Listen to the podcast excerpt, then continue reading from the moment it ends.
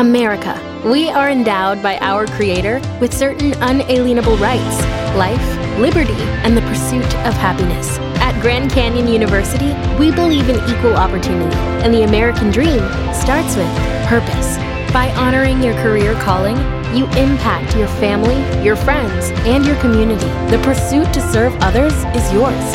Find your purpose at Grand Canyon University. Private, Christian, affordable. Visit gcu.edu. If a man be lucky, there is no foretelling the possible extent of his good fortune. Pitch him into the Euphrates, and like as not, he will swim out with a pearl in his hand. Babylonian Proverb. If you own a vehicle with less than 200,000 miles and have an auto warranty about to expire or no warranty coverage at all, listen up. CarShield has a low-cost month-to-month vehicle protection plan that covers more parts than ever. Visit carshield.com/audio to find out how you could pay almost nothing for covered auto repairs. Drivers who activate this vehicle protection today will also receive free roadside assistance, free towing, and car rental options at no additional cost. Get your free quote today at carshield.com/audio. That's carshield.com/audio. The desire to be lucky is universal. It was just as strong in the breasts of men 4,000 years ago in ancient Babylon as it is in the hearts of men today. We all hope to be favored by the whimsical goddess of good luck. Is there some way we can meet her and attract not only her favorable attention, but her generous favors? Is there a way to attract good luck? That is just what the men of ancient Babylon wished to know. It is exactly what they decided to find out. They were shrewd men and keen thinkers. That explains why their city became the richest and most powerful city of their time. In that distant past, they had no schools or colleges. Nevertheless, they had a center of learning, and a very practical one it was. Among the towered buildings in Babylon was one that ranked in importance with the palace of the king, the hanging gardens, and the temples of the gods. You will find scant mention of it in the history books, more likely no mention at all, yet it exerted a powerful influence upon the thought of that time. This building was the Temple of Learning, where the wisdom of the past was expounded by voluntary teachers, and where subjects of popular interest were discussed in open forums. Within its walls, all men met as equals. The humblest of slaves could dispute with impunity the opinions of a prince of the royal house. Among the many who frequented the Temple of Learning was a wise, rich man named Arkad, called the richest man in Babylon. He had his own special hall, where almost any evening a large group of men, some old, some very young, but mostly middle aged, gathered to discuss and argue interesting subjects. Suppose we listen in to see whether they knew how to attract good luck. The sun had just set like a great red ball of fire, shining through the haze of desert dust, when Arkad strolled to his accustomed platform. Already full fourscore men were awaiting his arrival, reclining on their small rugs spread upon the floor. More were still arriving. What shall we discuss this night? Arkad inquired. After a brief hesitation, a tall cloth weaver addressed him, arising as was the custom. I have a subject I would like to hear discussed, yet hesitate to offer lest it seem ridiculous to you, Arkad, and my good friends here. Upon being urged to offer it, both by Arkad and by calls from the others, he continued, This day I have been lucky, for I have found a purse in which there are pieces of gold. To continue to be lucky is my great desire. Feeling that all men share with me this desire, I do suggest we debate how to attract good luck, that we may discover ways it can be enticed to one. A most interesting subject has been offered, Arkad commented, one most worthy of our discussion. To some men, good luck bespeaks but a chance happening that, like an accident, may befall one without purpose or reason.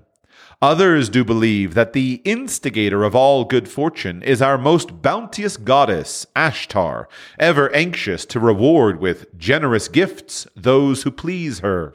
Speak up, my friends. What say you? Shall we seek to find if there be means by which good luck may be enticed to visit each and all of us? Yea, yea, and much of it, responded the growing group of eager listeners. Thereupon Arkad continued. To start our discussion, let us first hear from those among us who have enjoyed experiences similar to that of the cloth weaver in finding or receiving, without effort upon their part, valuable treasures or jewels. There was a pause in which all looked about, expecting someone to reply, but no one did. What? No one? Arkad said. Then rare indeed must be this kind of good luck.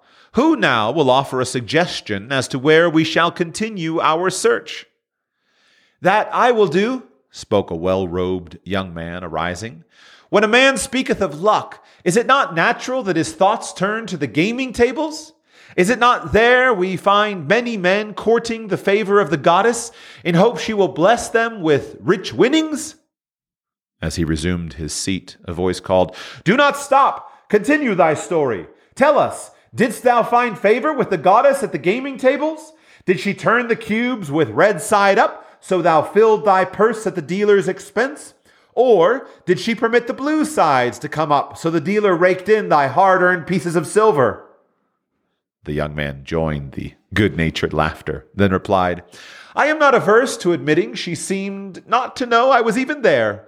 But how about the rest of you? Have you found her waiting about such places to roll the cubes in your favor? We are eager to hear as well as to learn. A wise start, broke in Arkad. We meet here to consider all sides of each question. To ignore the gaming table would be to overlook an instinct common to most men the love of taking a chance with a small amount of silver in the hope of winning much gold. That doth remind me of the races but yesterday, called out another listener. If the goddess frequents the gaming tables, certainly she does not overlook the races, where the gilded chariots and the foaming horses offer far more excitement. Tell us honestly, Arkad, did she whisper to you to place your bet upon those gray horses from Nineveh yesterday? I was standing just behind thee, and could scarce believe my ears when I heard thee place thy bet upon the grays. Thou knowest as well as any of us that no team in all Assyria can beat our beloved bays in a fair race. Didst the goddess whisper in thy ear to bet upon the grays, because at the last turn the inside black would stumble, and so interfere with our bays that the grays would win the race and score an unearned victory? Arkad smiled indulgently at the banter. What reason have we to feel the good goddess would take that much interest in any man's bet upon a horse race? To me, she is a goddess of love and dignity, whose pleasure it is to aid those who are in need and to reward those who are deserving. I look to find her, not at the gaming tables or the races where men lose more gold than they win, but in other places where the doings of man are more worthwhile and more worthy of reward. In tilling the soil, in honest trading, in all of a man's occupations, there is opportunity to make a profit upon his efforts and his transactions. Perhaps not all the time will he be rewarded, because sometimes his judgment may be faulty, and other times the winds and the weather may defeat his efforts. Yet, if he persists, he may usually expect to realize his profit. This is so because the chances of profit are always in his favor. But when a man playeth the games, the situation is reversed, for the chances of profit are always against him, and always in favor of the gamekeeper. The game is so arranged that it will always favor the keeper. It is his business at which he plans to make a liberal profit for himself from the coins bet by the players. Few players realize how certain are the gamekeeper's profits, and how uncertain are their own chances to win. For example, let us consider wagers placed upon the cube. Each time it is cast, we bet which side will be uppermost. If it be the red side, the game master pays to us four times our bet. But if any other of the five sides come uppermost, we lose our bet. Thus, the figures show that for each cast we have five chances to lose, but because the red pays four for one, we have four chances to win. In a night's play, the game master can expect to keep, for his profit, one fifth of all the coins wagered. Can a man expect to win more than occasionally against odds so arranged that he should lose one fifth of all his bets? Yet some men do win large sums at times, volunteered one of the listeners. Quite so, they do, Arkad continued. Realizing this, the question comes to me whether money secured in such ways brings permanent value to those who are thus lucky. Among my acquaintances are many of the successful men of Babylon, yet among them I am unable to name a single one who started his success from such a source. You who are gathered here tonight know many more of our substantial citizens. To me, it would be of much interest to learn how many of our successful citizens can credit the gaming tables with their start to success. Suppose each of you tell of those you know. What say you? After a prolonged silence, a wag ventured, Wouldst thy inquiry include the gamekeepers? If you think of no one else, Arkad responded. If not one of you can think of anyone else, then how about yourselves? Are there any consistent winners with us who hesitate to advise such a source for their incomes? His challenge was answered by a series of groans from the rear, taken up and spread amid much laughter. It would seem we are not seeking good luck in such places as the goddess frequents, he continued. Therefore, let us explore other fields. We have not found it in picking up lost wallets, neither have we found it haunting the gaming tables. As to the races, I must confess to have lost far more coins there than I have ever won. Now, suppose we consider our trades and businesses. Is it not natural, if we conclude a profitable transaction, to consider it not good luck, but a just reward for our efforts? I am inclined to think we may be overlooking the gifts of the goddess. Perhaps she really does assist us when we do not appreciate her generosity. Who can suggest further discussion? Thereupon an elderly merchant arose, smoothing his genteel white robe. With thy permission, most honorable Arkad and my friends, I offer a suggestion. If, as you have said, we take credit to our own industry and ability for our business success, why not consider the successes we almost enjoyed, but which escaped us, happenings which would have been most profitable?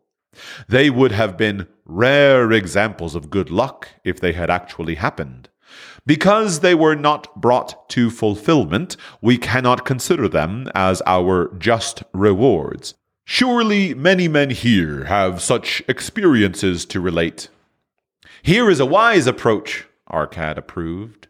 Who among you have had good luck within your grasp, only to see it escape? Many hands were raised, among them that of the merchant. Arkad motioned to him to speak. As you suggested this approach, we should like to hear first from you. I will gladly relate a tale, he resumed, that doth illustrate how closely unto a man good luck may approach, and how blindly he may permit it to escape, much to his loss and later regret. Many years ago, when I was a young man, just married and well started to earning, my father did come one day and urge most strongly that I enter upon an investment. The son of one of his good friends had taken notice of a barren tract of land not far beyond the outer walls of our city. It lay high above the canal where no water could reach it. The son of my father's friend devised a plan to purchase this land, build three large water wheels that could be operated by oxen, and thereby raise the life giving waters to the fertile soil. This accomplished, he planned to divide into small tracts and sell to the residents of the city for herb patches. The son of my father's friend did not possess sufficient gold to complete such an undertaking. Like myself, he was a young man earning a fair sum. His father, like mine, was a man of large family and small means. He, therefore, decided to interest a group of men to enter the enterprise with him. The group was to comprise twelve, each of whom must be a money earner, and agree to pay one tenth of his earnings into the enterprise until the land was made ready for sale. All would then share justly in the profits in proportion to their investment. Thou, my son, bespoke my father unto me, art now in thy young manhood. It is my deep desire that thou begin the building of a valuable estate for thyself, that thou mayest become respected among men. I desire to see thou profit from a knowledge of the thoughtless mistakes of thy father. This do I most ardently desire, my father, I replied. Then this do I advise. From thy earnings, keep out one tenth to put into favorable investments. With this one tenth of thy earnings, and what it will also earn, thou canst, before thou art my age, accumulate for thyself a valuable estate. Thy words are words of wisdom, my father. Greatly do I desire riches, yet there are many uses to which my earnings are called. Therefore do I hesitate to do as thou dost advise. I am young, there is plenty of time. So I thought at thy age, yet behold, many years have passed, and I have not yet made the beginning. We live in a different age, my father. I shall avoid thy mistakes. Opportunity stands before thee, my son. It is offering a chance that may lead to wealth. I beg of thee, do not delay. Go upon the morrow to the son of my friend, and bargain with him to pay ten per cent of thy earnings into this investment. Go promptly upon the morrow. Opportunity waits for no man. Today it is here. Soon it is gone. Therefore, delay not. In spite of the advice of my father, I did hesitate. There were beautiful new robes just brought by the tradesmen from the East, robes of such richness and beauty, my good wife and I felt we must each possess one. Should I agree to pay one tenth of my earnings into the enterprise, we must deprive ourselves of these and other pleasures we dearly desired. I delayed making a decision until it was too late, much to my subsequent regret. The enterprise did prove to be more profitable than any man had prophesied. This is my tale, showing how I did permit good luck to escape. In this tale, we see how good luck waits to come to that man who accepts opportunity, commented a swarthy man of the desert. To the building of an estate, there must always be the beginning. That start may be a few pieces of gold or silver which a man diverts from his earnings to his first investment. I myself am the owner of many herds. The start of my herds I did begin when I was a mere boy, and did purchase with one piece of silver a young calf. This, being the beginning of my wealth, was of great importance to me. To take his first start to building an estate is as good luck as can come to any man with all men that first step, which changes them from men who earn from their own labor to men who draw dividends from the earnings of their gold, is important. Some, fortunately, take it when young, and thereby outstrip in financial success those who do take it later, or those unfortunate men, like the father of this merchant, who never take it. Had our friend, the merchant, taken this step in his early manhood when this opportunity came to him, this day he would be blessed with much more of this world's goods. Should the good luck of our friend, the cloth weaver, cause him to take such a step at this time, it will indeed be but the beginning of much greater good fortune. Thank you. I like to speak also.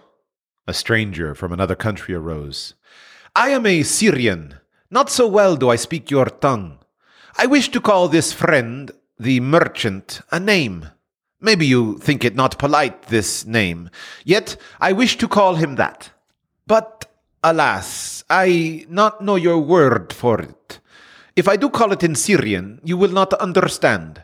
Therefore, please, some good gentleman, tell me that right name you call man who puts off doing those things that mighty good for him. Procrastinator! called a voice. That's him! shouted the Syrian, waving his hands excitedly. He accepts not opportunity when she comes. He waits. He says, I have much business right now. By and by I talk to you. Opportunity, she will not wait for such slow fellow. She thinks if a man desires to be lucky, he will step quick. Any man who not step quick when opportunity comes, he big procrastinator like our friend, this merchant. The merchant arose and bowed good naturedly in response to the laughter. My admiration to thee, stranger within our gates, who hesitates not to speak the truth. And now let us hear another tale of opportunity. Who has for us another experience? demanded Arkad. I have, responded a red robed man of middle age. I am a buyer of animals, mostly camels and horses. Sometimes I do also buy the sheep and goats. The tale I am about to relate will tell truthfully how opportunity came one night when I did least expect it. Perhaps for this reason I did let it escape. Of this, you shall be the judge. Returning to the city one evening after a disheartening 10 days' journey in search of camels, I was much angered to find the gates of the city closed and locked. While my slaves spread our tent for the night, which we looked to spend with little food and no water, I was approached by an elderly farmer who, like ourselves, found himself locked outside. Honored sir, he addressed me, from thy appearance I do judge thee to be a buyer. If this be so, much would I like to sell to thee the most excellent flock of sheep just driven up. Alas, my good wife lies very sick with the fever. I must return with all haste. Buy thou my sheep, that I and my slaves may mount our camels and travel back without delay. So dark it was that I could not see his flock, but from the bleating I did know it must be large. Having wasted ten days searching for camels I could not find, I was glad to bargain with him. In his anxiety, he did set a most reasonable price. I accepted, well knowing my slaves could drive the flock through the city gates in the morning and sell at a substantial profit. The bargain concluded, I called my slaves to bring torches, that we might count the flock, which the farmer declared to contain nine hundred. I shall not burden you, my friends, with a description of our difficulty in attempting to count so many thirsty, restless, milling sheep. It proved to be an impossible task. Therefore, I bluntly informed the farmer I would count them at daylight and pay him then. Please, most honorable sir, he pleaded, pay me but two thirds of the price tonight, that I may be on my way. I will leave my most intelligent and educated slave to assist to make the count in the morning. He is trustworthy, and to him thou canst pay the balance. But I was stubborn, and refused to make payment that night. Next morning, before I awoke, the city gates opened, and four buyers rushed out in search of flocks. They were most eager and willing to pay high prices because the city was threatened with siege and food was not plentiful. Nearly three times the price at which he had offered the flock to me did the old farmer receive for it. Thus was rare good luck allowed to escape. Here is a tale most unusual, commented Arkad. What wisdom doth it suggest? The wisdom of making a payment immediately when we are convinced our bargain is wise, suggested a venerable saddle maker.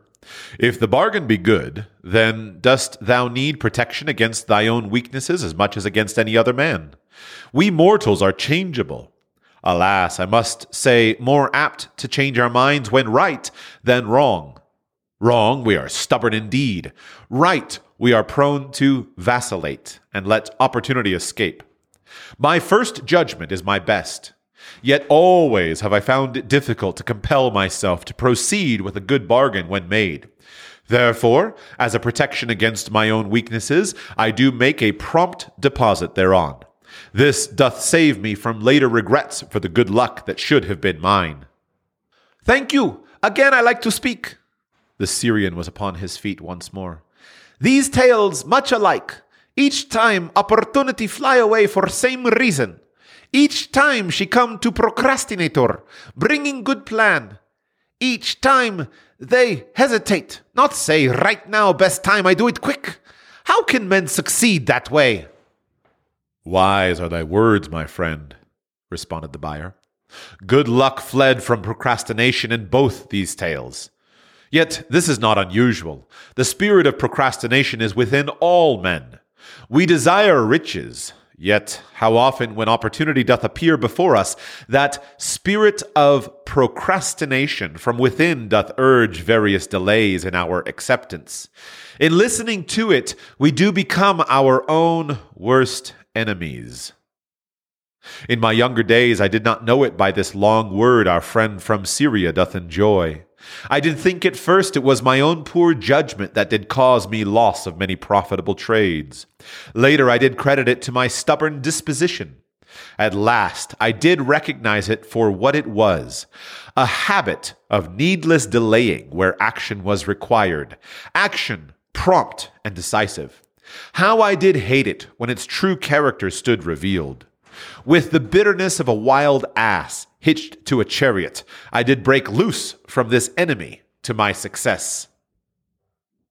Thank you. I like ask question from Mr. Merchant. The Syrian was speaking. You wear fine robes, not like those of poor man. You speak like successful man. Tell us, do you listen now when procrastination whispers in your ear? Like our friend the buyer, I also had to recognize and conquer procrastination, responded the merchant. To me, it proved to be an enemy, ever watching and waiting to thwart my accomplishments. The tale I did relate is but one of many similar instances I could tell to show how it drove away my opportunities. Tis not difficult to conquer, once understood. No man willingly permits the thief to rob his bins of grain, nor does any man willingly permit an enemy to drive away his customers and rob him of his profits. When once I did recognize that such acts as these my enemy was committing with determination, I conquered him. So must every man master his own spirit of procrastination before he can expect to share in the rich treasures of Babylon. What sayest, Arkad? Because thou art the richest man in Babylon, many do proclaim thee to be the luckiest. Dost thou agree with me that no man can arrive at a full measure of success until he hath completely crushed the spirit of procrastination within him? It is even as thou sayest, Arkad admitted. During my long life, I have watched generation following generation marching forward along those avenues of trade, science, and learning that lead to success in life. Opportunities came to all these men, some grasped theirs and moved steadily to the gratification of their deepest desires, but the majority hesitated, faltered, and fell behind. Arkad turned to the cloth weaver. Thou didst suggest that we debate good luck. Let us hear what thou now thinkest upon the subject. I do see good luck in a different light. I had thought of it as something most desirable that might happen to a man without effort upon his part. Now I do realize such happenings are not the sort of thing one may attract to himself. From our discussion, have I learned that to attract good luck to oneself, it is necessary to take advantage of opportunities. Therefore, in the future, I shall endeavor to make the best of such opportunities as do come to me. Thou hast well grasped the truths brought forth in our discussion, Arkad replied. Good luck we do find, often follows opportunity, but seldom comes otherwise. Our merchant friend would have found great good luck had he accepted the opportunity the good goddess did present to him. Our friend the buyer likewise would have enjoyed good luck had he completed the purchase of the flock and sold at such a handsome profit. We did pursue this discussion to find a means by which good luck could be enticed to us. I feel that we have found the way. Both the tales did illustrate how good luck follows opportunity. Herein lies a truth that many similar tales of good luck, won or lost, could not change. The truth is this good luck can be enticed by accepting opportunity. Those eager to grasp opportunities for their betterment do attract the interest of the good goddess. She is ever anxious to aid those who please her. Men of action please her best. Action will lead thee forward to the successes thou dost desire. Men of action are favored by the goddess of good luck.